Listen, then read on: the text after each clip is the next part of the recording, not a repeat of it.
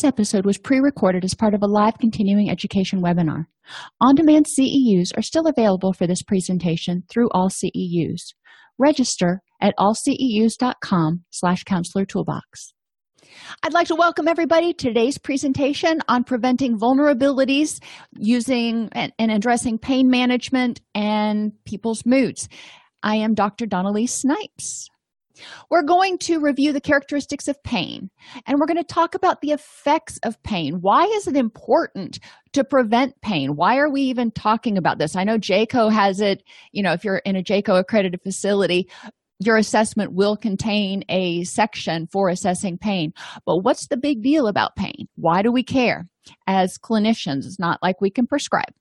And we're going to talk about help how to help people understand their pain the exacerbating factors the mitigating factors and what they can do to address their pain from a cognitive behavioral standpoint. We'll look at some medical interventions as well as some non-medical interventions. Okay so let's face facts. Everybody has pain sometimes. This weekend i worked in the garden most of the weekend. And I can tell you, Monday morning, I got up and I felt like I'd been hit by a truck. I, there were muscles that were sore that I clearly hadn't worked a lot over the over the winter.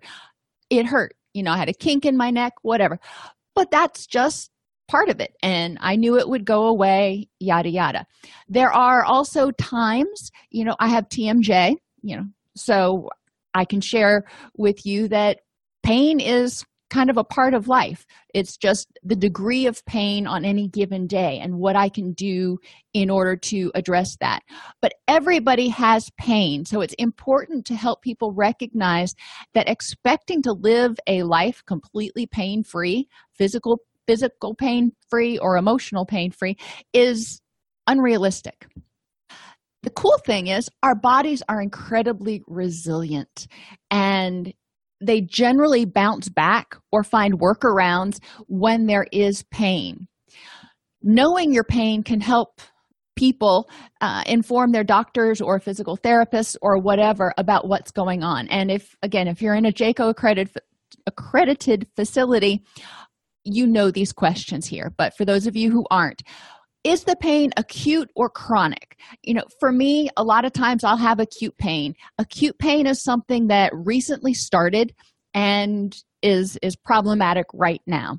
Chronic pain is pain that goes on regularly. Now people with crohn's disease for example may have chronic abdominal pain with acute flare-ups or they may have periods where they're pain free uh, people with spine problems often have chronic pain. A lot of uh, military people that I've worked with and just in general often have chronic pain as a result of a variety of different injuries.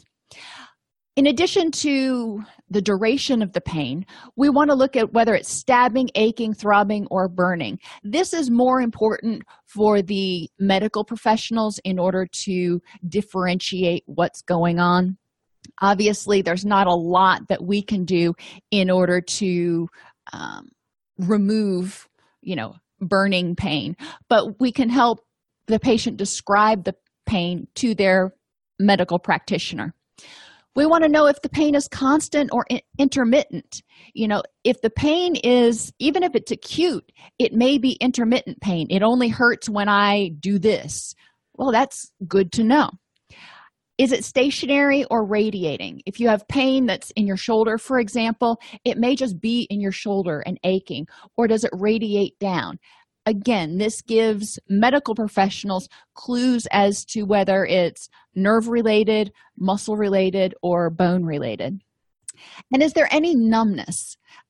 There are a lot of things that can cause numbness. It's not just carpal tunnel syndrome or whatever.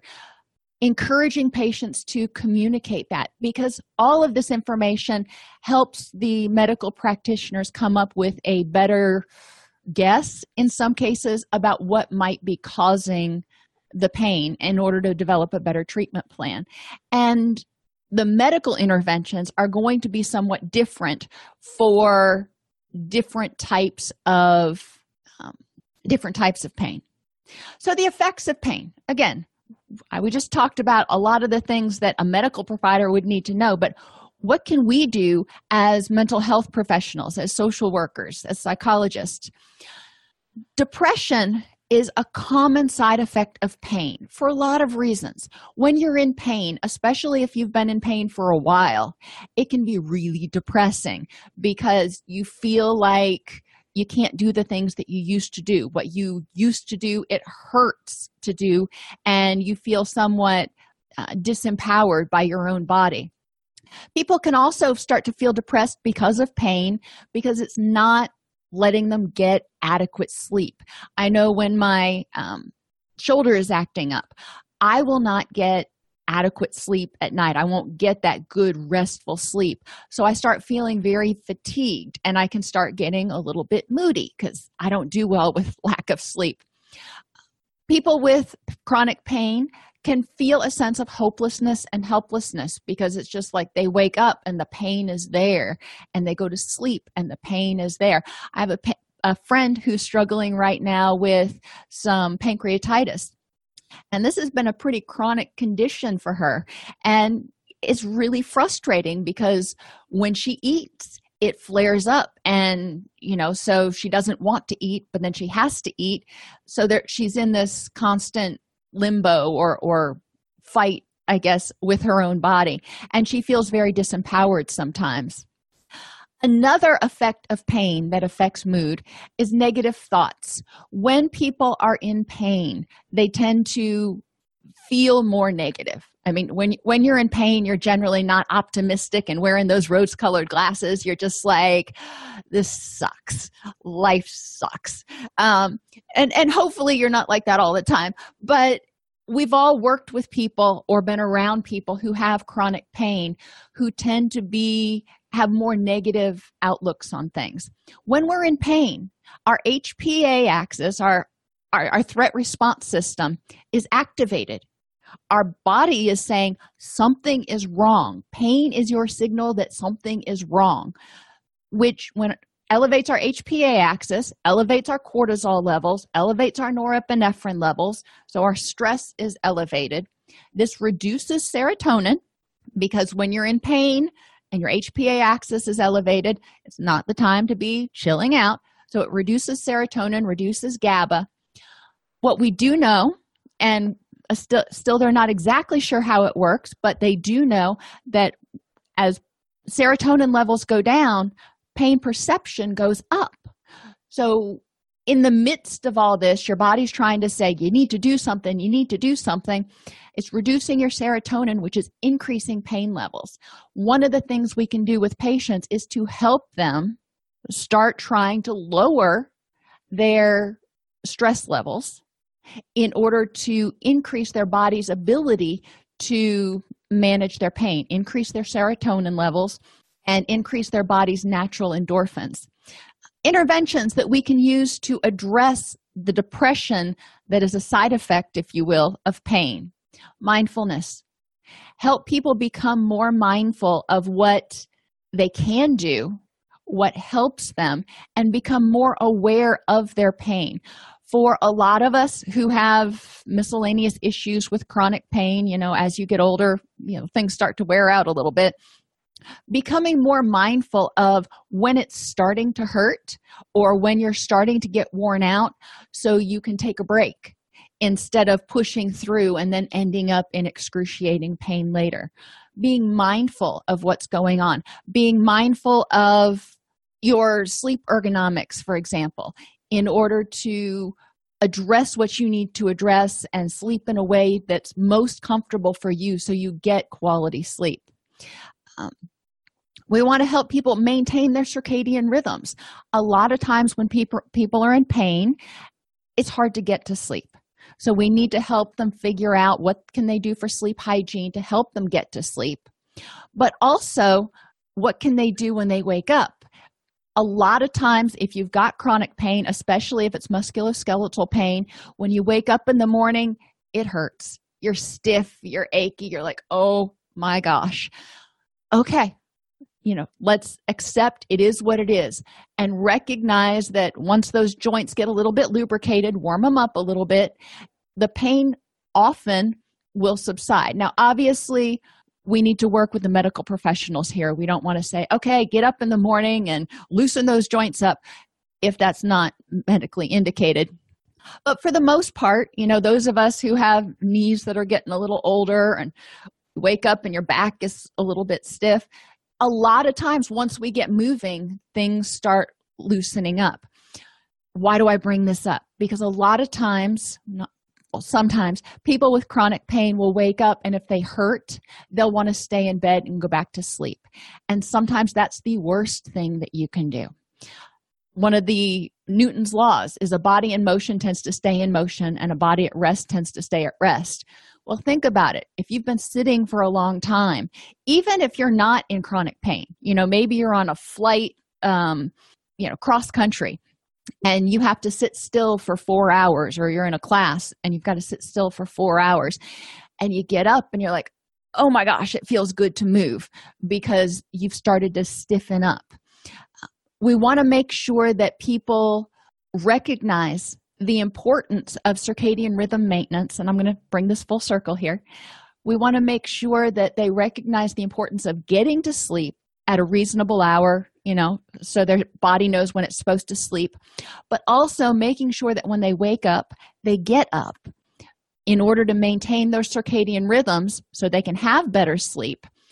Yes, when they wake up, they may not want to get out of bed, but it's important to get out of bed, not only to get the, the body moving or do whatever they need to do to start lessening the stiffness and the pain, but also to maintain those circadian rhythms. We want to help people identify the things that they can control and that are good in their life. Some of their pain may not be controllable. You know, there, there's only a certain amount of control that they can have over certain things. After you have surgery, for example, there's only a certain amount of that pain that you can control and then there may be breakthrough pain what can they control um, after i had foot surgery you know one of the things i could control was how much i walked. You know obviously you have foot surgery walking on it's going to make it worse. So lo and behold i figured out that one of the things that would reduce my pain and you know help me sleep and feel more comfortable was not walking. Go figure. But also focusing on other things in your life that are good. Okay, this hurts right now, whatever this is. I've, I've got a migraine or whatever. Encouraging people to recognize it is what it is. And I'm going to take this part of my existence, this pain, and I'm going to compartmentalize it right here and just set it on the shelf for a second. And I'm also going to look at the other things in my life that are also good. And I'm going to sort of decorate my image of the present moment with everything in my life, not just this image of my pain. So encourage them to think about sometimes I talk with clients and I say, think about your pain like a picture, like a painting. Let's put that painting on the wall. Okay. We're not saying that it doesn't exist, it's there you know we can look back at it whenever we need to be reminded that it's there it's there. But let's also put other pictures on the wall about other with other things that are important in our life. So that pain is that pain painting is not the sole focus. It's part of a collage of things. And sometimes that helps people. Encourage people to eat healthfully to support serotonin and GABA functioning as well as their natural endorphins.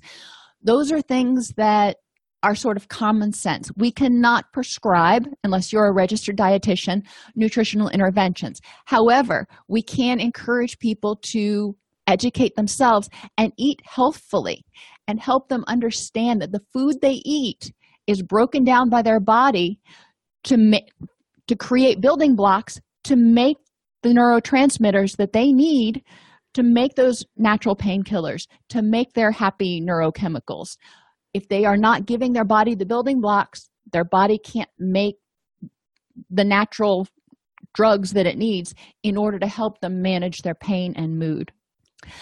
People with chronic pain often have a lot of anxiety. They can have anxiety that things won't get better. They can have anxiety that it's getting worse or you know most people when they have chronic pain their mind at some point or another goes to this is cancer. It's going to kill me we want to help them identify what their cognitions are surrounding their pain that may be contributing to anxiety. Another cause of their anxiety can be the consequences of pain. If they were um, for example if they were in a job like law enforcement where they had to have a lot of mobility and they suddenly lost mobility uh, in some fashion you know they may be worried that they're going to lose their job. If they're in relationships you know think about your kids or whatever. If you can't go out and play ball with them like you used to if you can't do things with them like you used to you may be concerned that that relationship is going to be negatively impacted. If you're into fitness if you enjoy working out there can be anxiety if you're not able to do what you used to do. When i was uh, pregnant with my daughter now it wasn't a pain condition but i was on bed rest and i wasn't allowed to work out for a period of time. And that drove me absolutely bonkers. Exercise was my stress relief. So not being able to exercise was really stressful. And you know i knew you know once i gave birth i'd be able to exercise again. But people with chronic pain they don't have that light at the end of the tunnel sometimes. They think you know i can't do this anymore. I used to be able to run but now i'm developing problems with my spine. So the doctor says i can't run anymore. That's you know something i commonly hear from runners is they start developing arthritis or spinal problems. And there's a lot of anxiety around it because that's something that they loved and they've got to grieve that process or grieve that loss. Interventions for anxiety. Help people avoid caffeine and nicotine. These are stimulants. They're going to increase anxiety.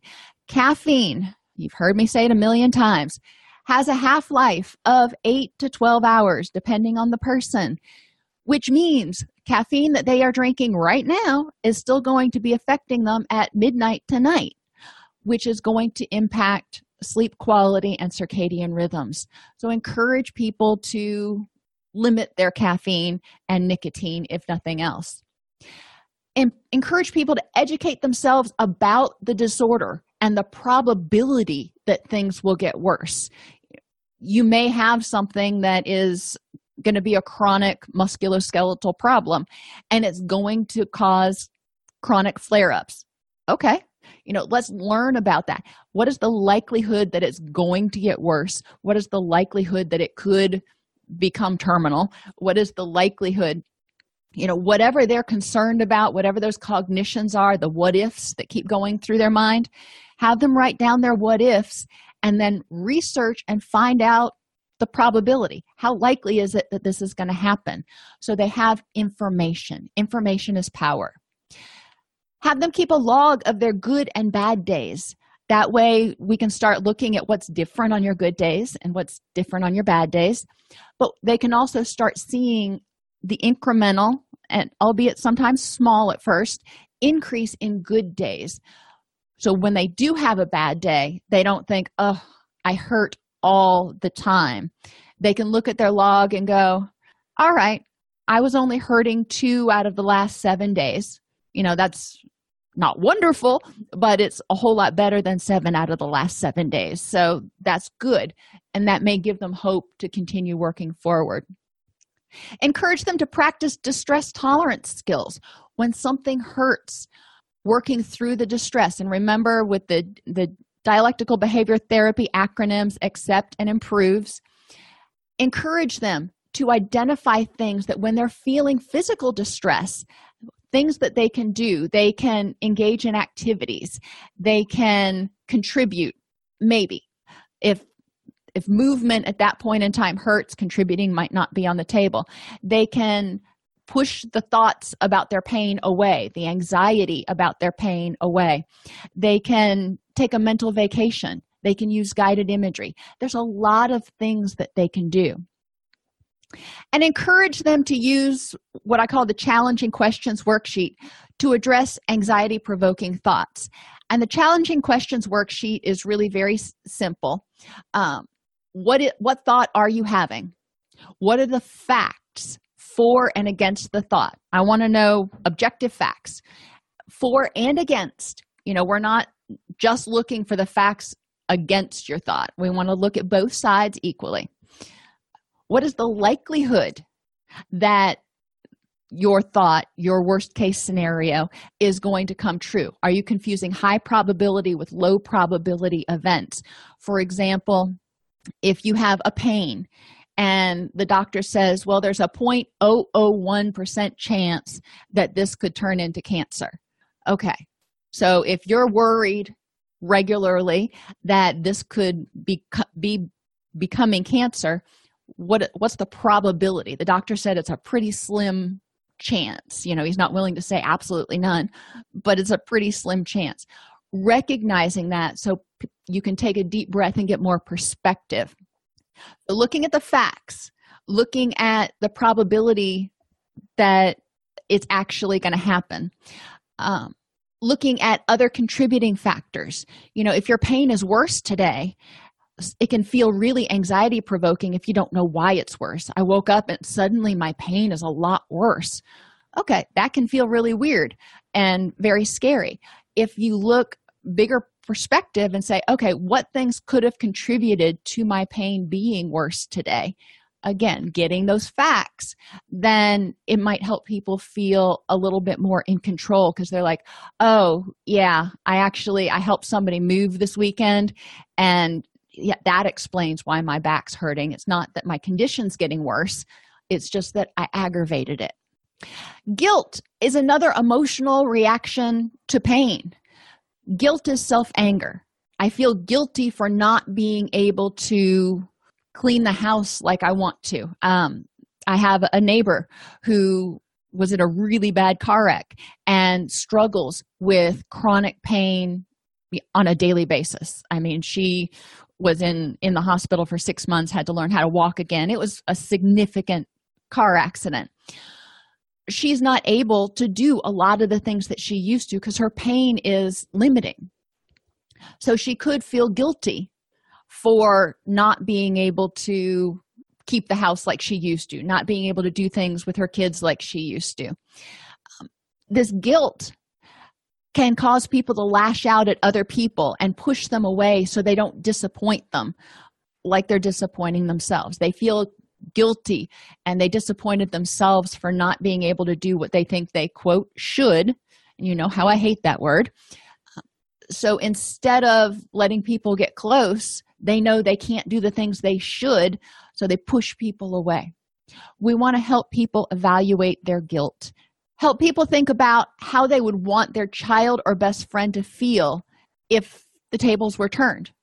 So, you know, if the tables were turned and your kid had been in a bad car accident and had chronic pain, would you want them to feel guilty for not being able to do all of the same things with you? Have them get rid of the shoulds because these shoulds just set us up for guilt. Encourage people to use the words I choose not to or I choose to. Uh, I sh- instead of saying I should be able to keep a better house, saying I am not presently able to be able to keep the house in the level I want it.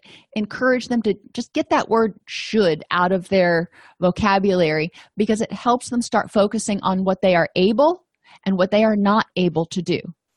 Focus on the things that they can do. You know, guilt is about stuff that we cannot do.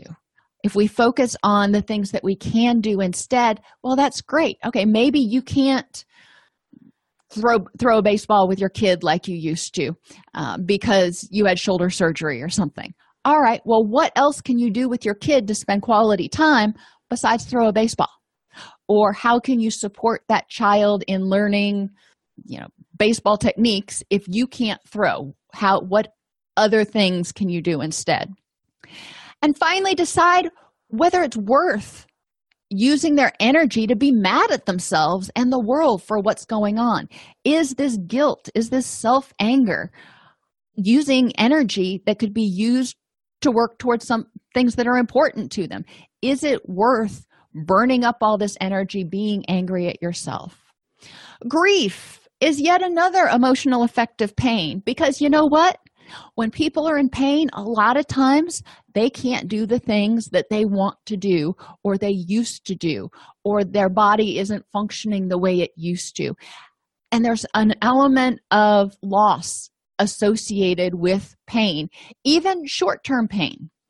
Short term pain can be very frustrating. People with um, migraines, for example, you know, the migraine doesn't last for months and months and months, it lasts a day, but it can last a day 17 days out of the month. And that's a lot of that has a significant impact on the person's life. So they may start grieving how it used to be before they started having migraines. Interventions for this, we just need to help people work through the stages of grief for each of the losses because of the pain. You know, if you lost uh, independence because of the pain, that needs to be grieved.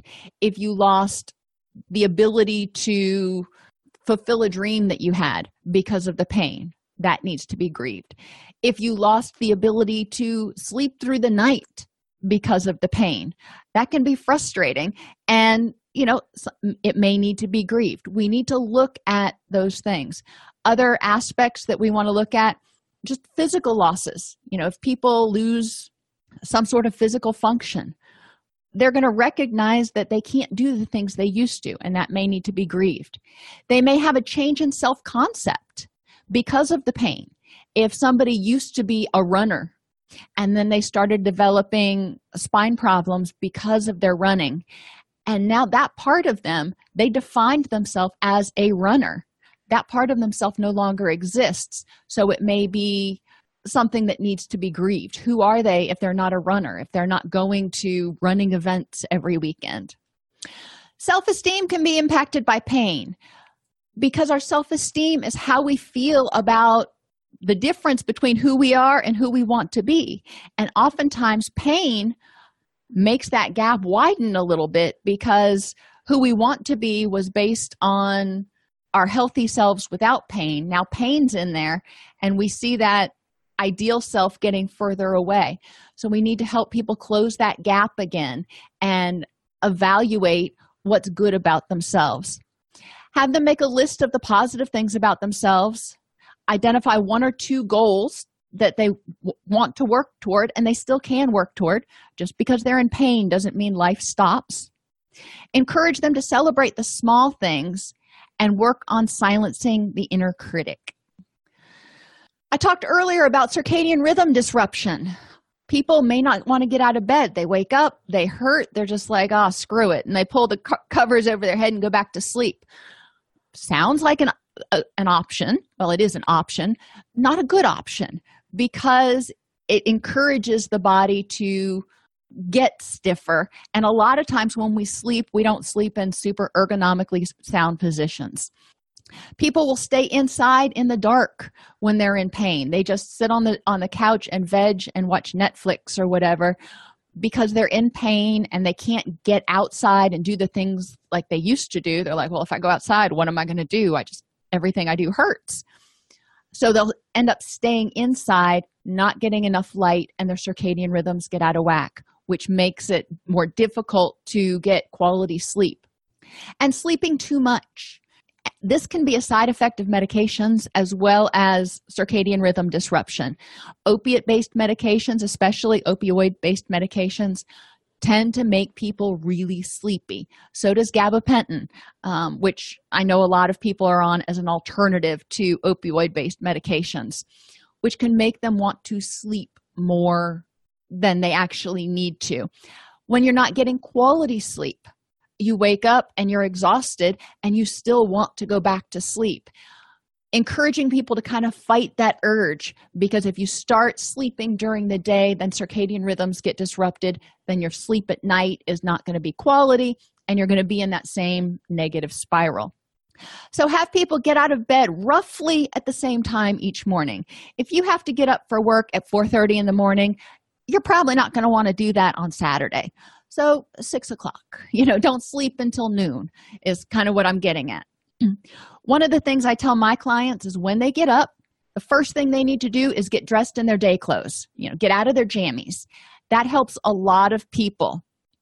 Turn lights on and sit in front of a window or get outside to get your day clock started. When i get up in the morning i get up at about four o'clock and it's dark outside but we have uh, daylight spectrum bulbs really bright ones in the living room and i will turn that on those lights on in order to start setting my daytime clock. And yes the rooster is up at four o'clock in the morning even though the sun isn't. If people decide that they just have to take a nap they cannot make it. They're having a hard time keeping their eyes closed. Encourage them to keep it under 45 minutes to avoid messing up their sleep schedule. Generally people will not go into a rem cycle in under 45 minutes. So the recommendation from the sleep foundation is to keep naps short if you have to take a quote power nap in the afternoon. Things that can make pain worse. Emotional factors can make pain worse. If you are angry if you are upset a lot of times we will carry tension in our muscles. If you've already got pain somewhere then carrying tension can make it worse. When people are depressed a lot of times they hunch their shoulders which can make pain worse in your back and in your shoulders. Um, mental exacerbating factors anything that increases stress any and negative cognitions pessimism those can make pain worse because they increase the hpa axis they increase that threat response system. The brain starts going okay not only do we hurt but there's also a problem. And you know it's getting more dangerous by the minute which means remember as hpa axis goes up serotonin goes down. So people may start feeling their pain more. Physical exacerbating factors. Poor posture is one of them. Um, not getting proper nutrition so your body can make the uh, neurochemicals it needs for pain management. That's another problem. Um, opioids. Again is kind of a double-edged sword.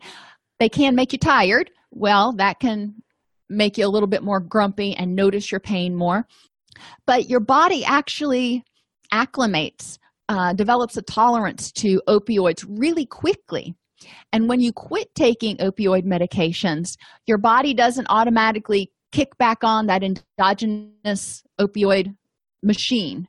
So people when they're withdrawing or when they're stopping opioid medications often have a brief period where pain feels more intense because their body is hasn't quite caught up with the fact that they're not getting the artificial opioids anymore and started producing the endogenous opioids. So it's important to encourage people or educate people that yes when you stop taking these medications for a brief period your pain may go up a little bit again. If they've been taking the opioids for a long period of time it takes the body a longer period to kick back in to um, making its own endogenous opioids which is why a lot of people who've been on opioids for a long time in addition to avoiding the awful detox of from opioids they will they will be tapered down. So in addition to avoiding the flu like symptoms they also don't have the exacerbation of the pain. Environmental factors that can exacerbate pain poor ergonomics. You know if you're sitting weird it can make you'd be surprised at how many different parts of your body can hurt if you have poor posture when you're sitting at work or when you're sleeping. And social factors that exacerbate pain. Well let's think about it. When stress goes up pain goes up. So what might increase pain socially? Stress in your relationships lack of support for your pain for or somebody telling you that you know it's all in your head you just need to get over it. And social pressures to push yourself past push through the pain can also make your pain worse.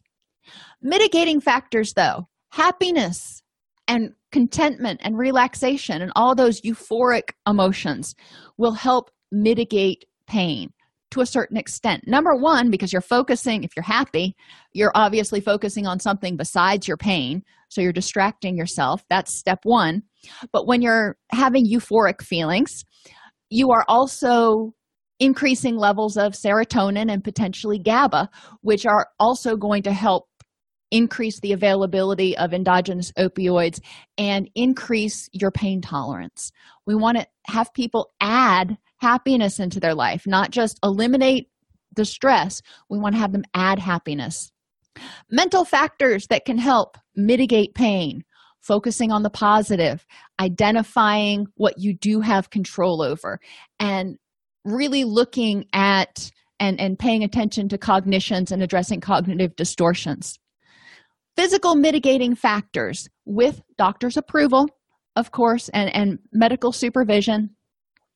Engaging in some sort of movement and exercise. And we're going to talk about some of those in a minute. And making sure that your environment is conducive to being awake when you're supposed to be awake and to sleeping when you're supposed to sleep. And social mitigating factors have a good support system.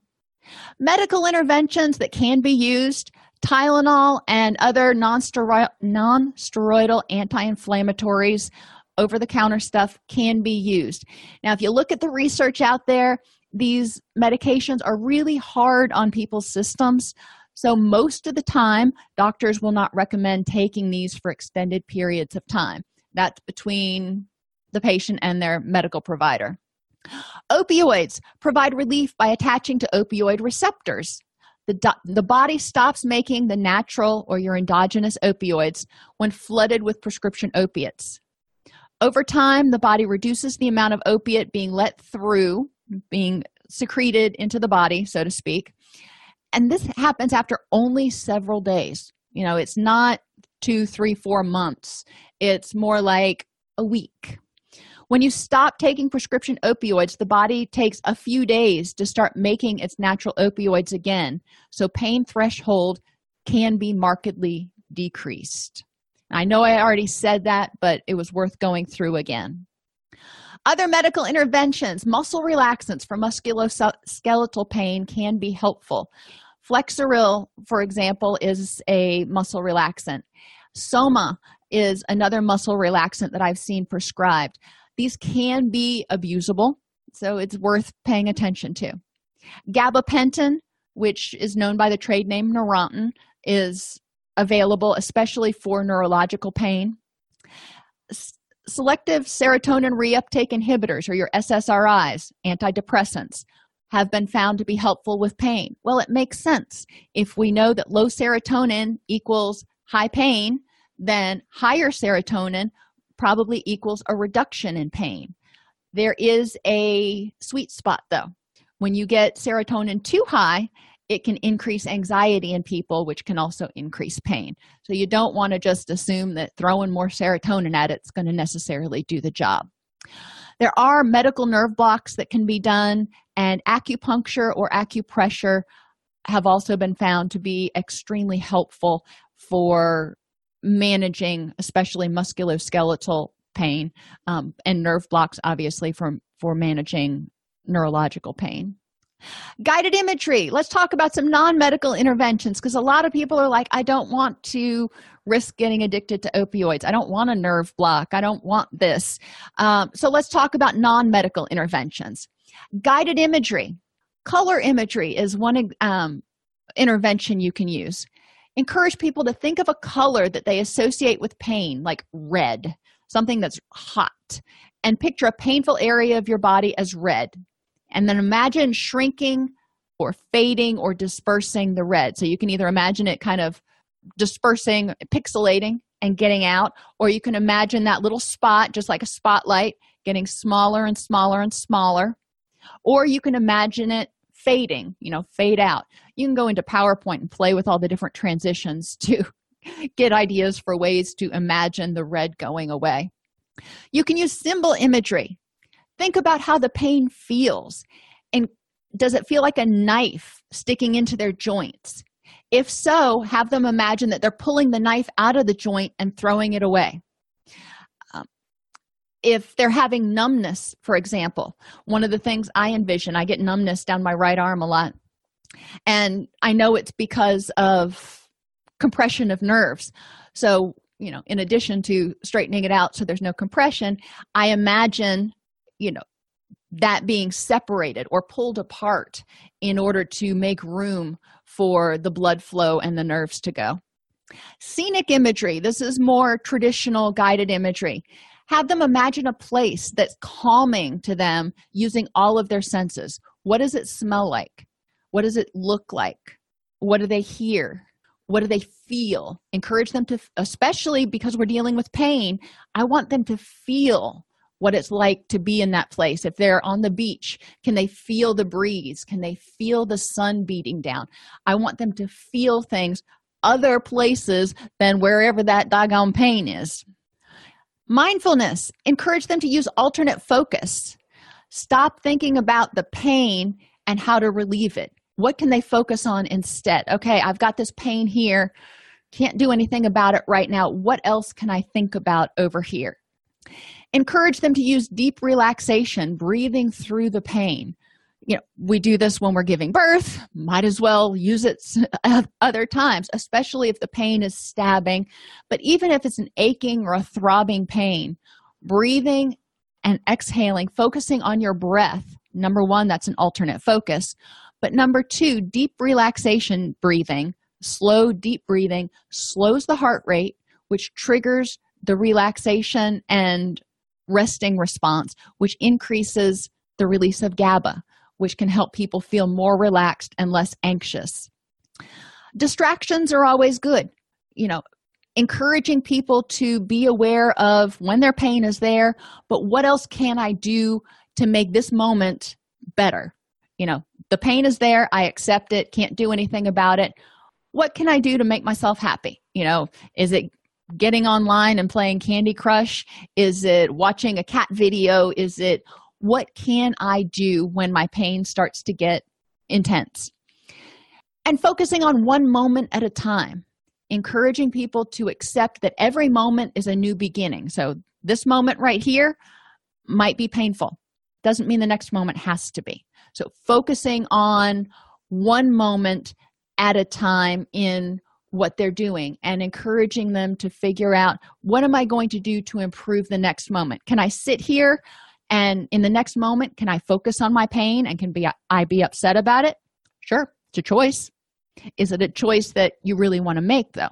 What else could you do to uh, focus and encourage them to pay attention to how that makes a difference in how they feel and you can do that in session. If they're experiencing pain for example encourage them to tell you what their pain's like. And then we can start talking about distractions and start talking about something else. And at the end of a couple of minutes bring their attention back to the fact that you know over the past five minutes we've been talking about these things or you've been watching this video what was your pain like when you were watching the video or when we were doing this distracting activity? And a lot of times they'll say oh you know i didn't really even notice it that much. Voila. That's what i wanted you to say. Um, and you know hopefully they're going to say that.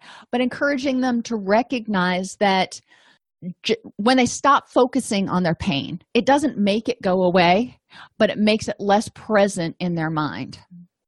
Radical acceptance encouraging them to remember that life can be worth living even with painful events, physical or emotional. Rejecting reality doesn't change reality, saying I shouldn't feel pain right now or I can't I can't be bothered with this kink in my neck right now. Well, you know, you're going to be bothered with it because it's there. It doesn't change reality, so accept it. Changing reality requires first accepting it. Pain can't be avoided, and it's nature's way of signaling something's wrong. Rejecting reality turns pain into suffering. So if you're fighting with it saying i shouldn't feel this way that's not going to help. And refusing to accept reality can keep you stuck in unhappiness bitterness anger sadness shame or other painful emotions. Thinking about pain say being angry that you're in pain refusing to accept the fact that this pain may never go away. You're just sitting there dwelling on it and and ruminating on it all that's going to do is is stir it up and keep it going keep you focused on it. Encouraging people to radically accept and say okay it is what it is. Now what? How can i go have a happy life despite the fact that i happen to have knee pain or hip pain or whatever it is? Stretching and balancing exercises are really important for a lot of people. Obviously, this is facilitated by a physical therapist or a doctor, but it's important for us to be aware of it a little bit. Think about your body as divided into sections. You know, your spine divides you from right to left.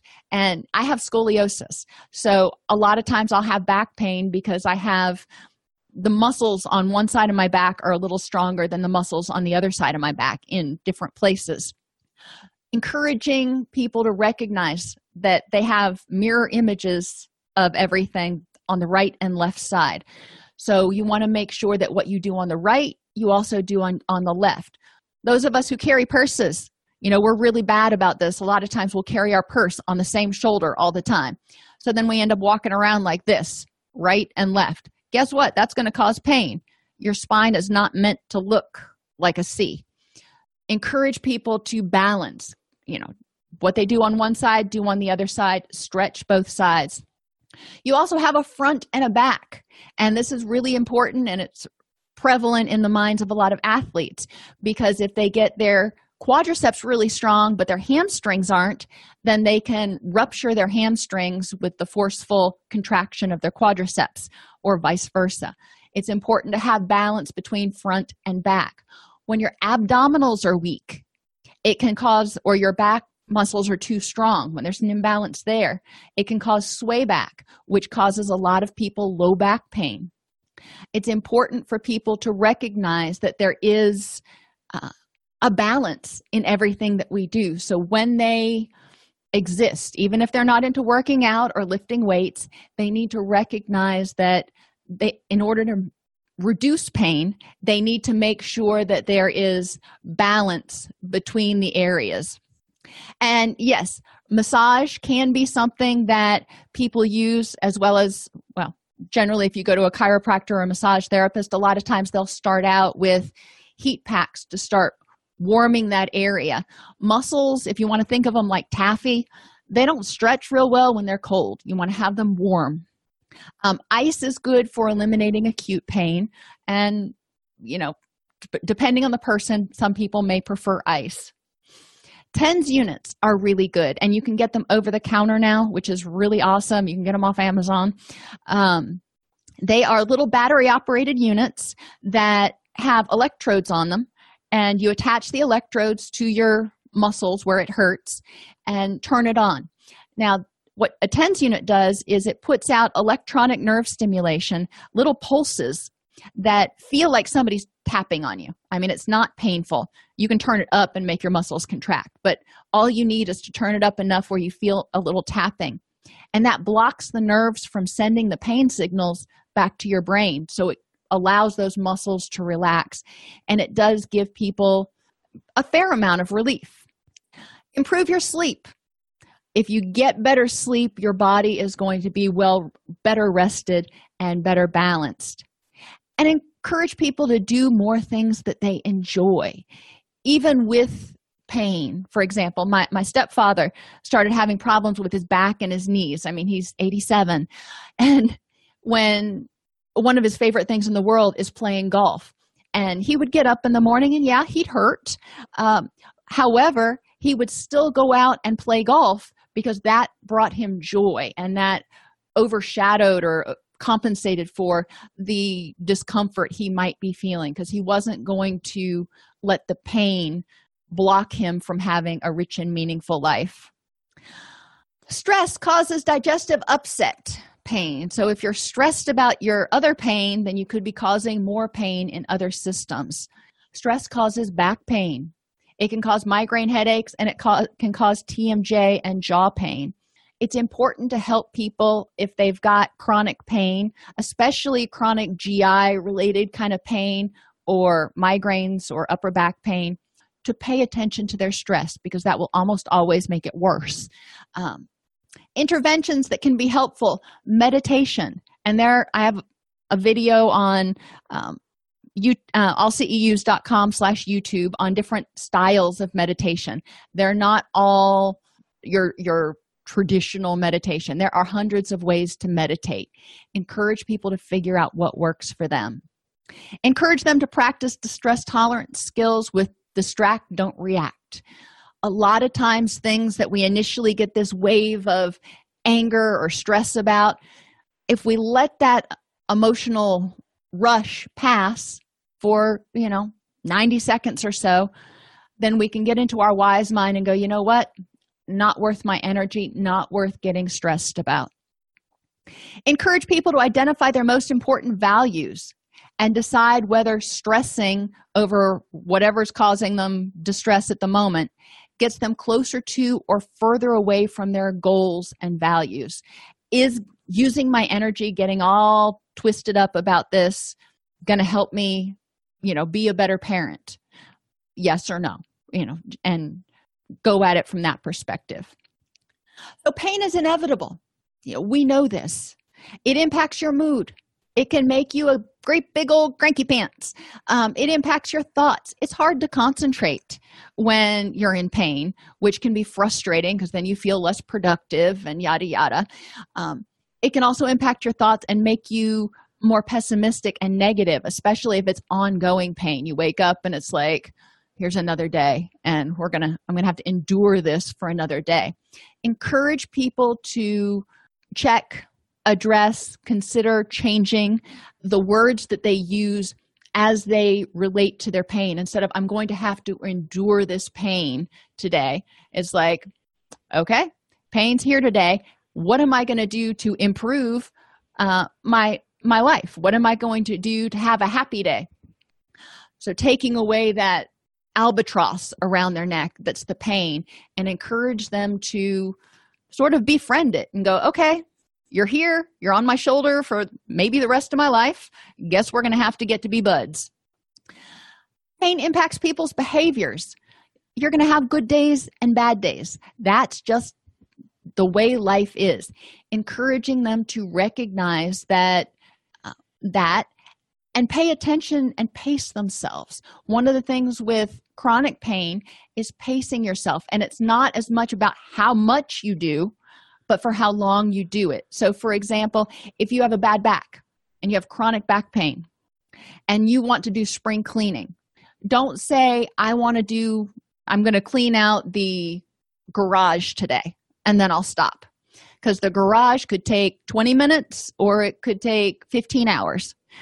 What you want to do is say, I'm going to work on the garage for two hours and allow yourself to quit after that period of time so you don't overdo it. If you wake up the next day and you still feel good, well, maybe the next day you can do three hours until you find out what your limits are. Pain can impact relationships. And yeah, you know, if you used to go rock climbing with your significant other and you get hurt and you can't do that anymore, you can't do that activity with that person anymore. And you may feel frustrated and left out it doesn't mean you can't engage in other quality activities with that person. Addressing pain helps reduce related anxiety, depression, and anger and irritability in people. Pain management comes in sort of two different flavors. You've got medical pain management and non medical pain management. They work together really well. So, encourage patients to explore all of the options that are at their disposal. Pain management requires a comprehensive approach addressing physical causes of pain. You know, is it muscle imbalance? Is it nerve problems? Is it all of the above? When my grandmother was having back pain and they kept trying to treat muscles and, you know, whatever, lo and behold, she had one leg that was almost an inch shorter than the other leg. So her her pelvis was always tilted, which was always putting pressure on her spine. Once they figured that out, oh, pain went away. Imagine that. Um, so encourage that people to look for physical causes of pain, and if the initial diagnoses don't seem to be touching the pain, maybe encourage them to think outside the box. Evaluate how their mood impacts their pain perception. A lot of people will find that when they're in a better mood, they don't notice their pain as much. Encourage them to develop healthy social supports, and sometimes this means a pain management group. And as I've said multiple times in this presentation, encourage them to figure out how to get good quality sleep. And Renee, you are exactly right. I was just reading that today in an art uh, article that I was writing that EMDR is great for pain because it helps people feel the pain and be able to develop more positive or functional cognitions associated with it and not have the negative um, emotional reactions. We're nearing the end of this episode, but I wanted to take a minute and thank everyone who listens to Counselor Toolbox podcast. I truly, truly appreciate you. I would be grateful if you would please go into your podcast player and rate Counselor Toolbox. The more five star ratings we have, the higher we rank and the more people we can reach with these free resources. If you have comments or topic suggestions, please email us at support at allceus.com. If this podcast helps you help your clients or yourself, please support us by purchasing your CEUs at allceus.com or getting your agency to sponsor an episode. A direct link to the on-demand CEUs for this podcast is at allceus.com slash podcast CEUs.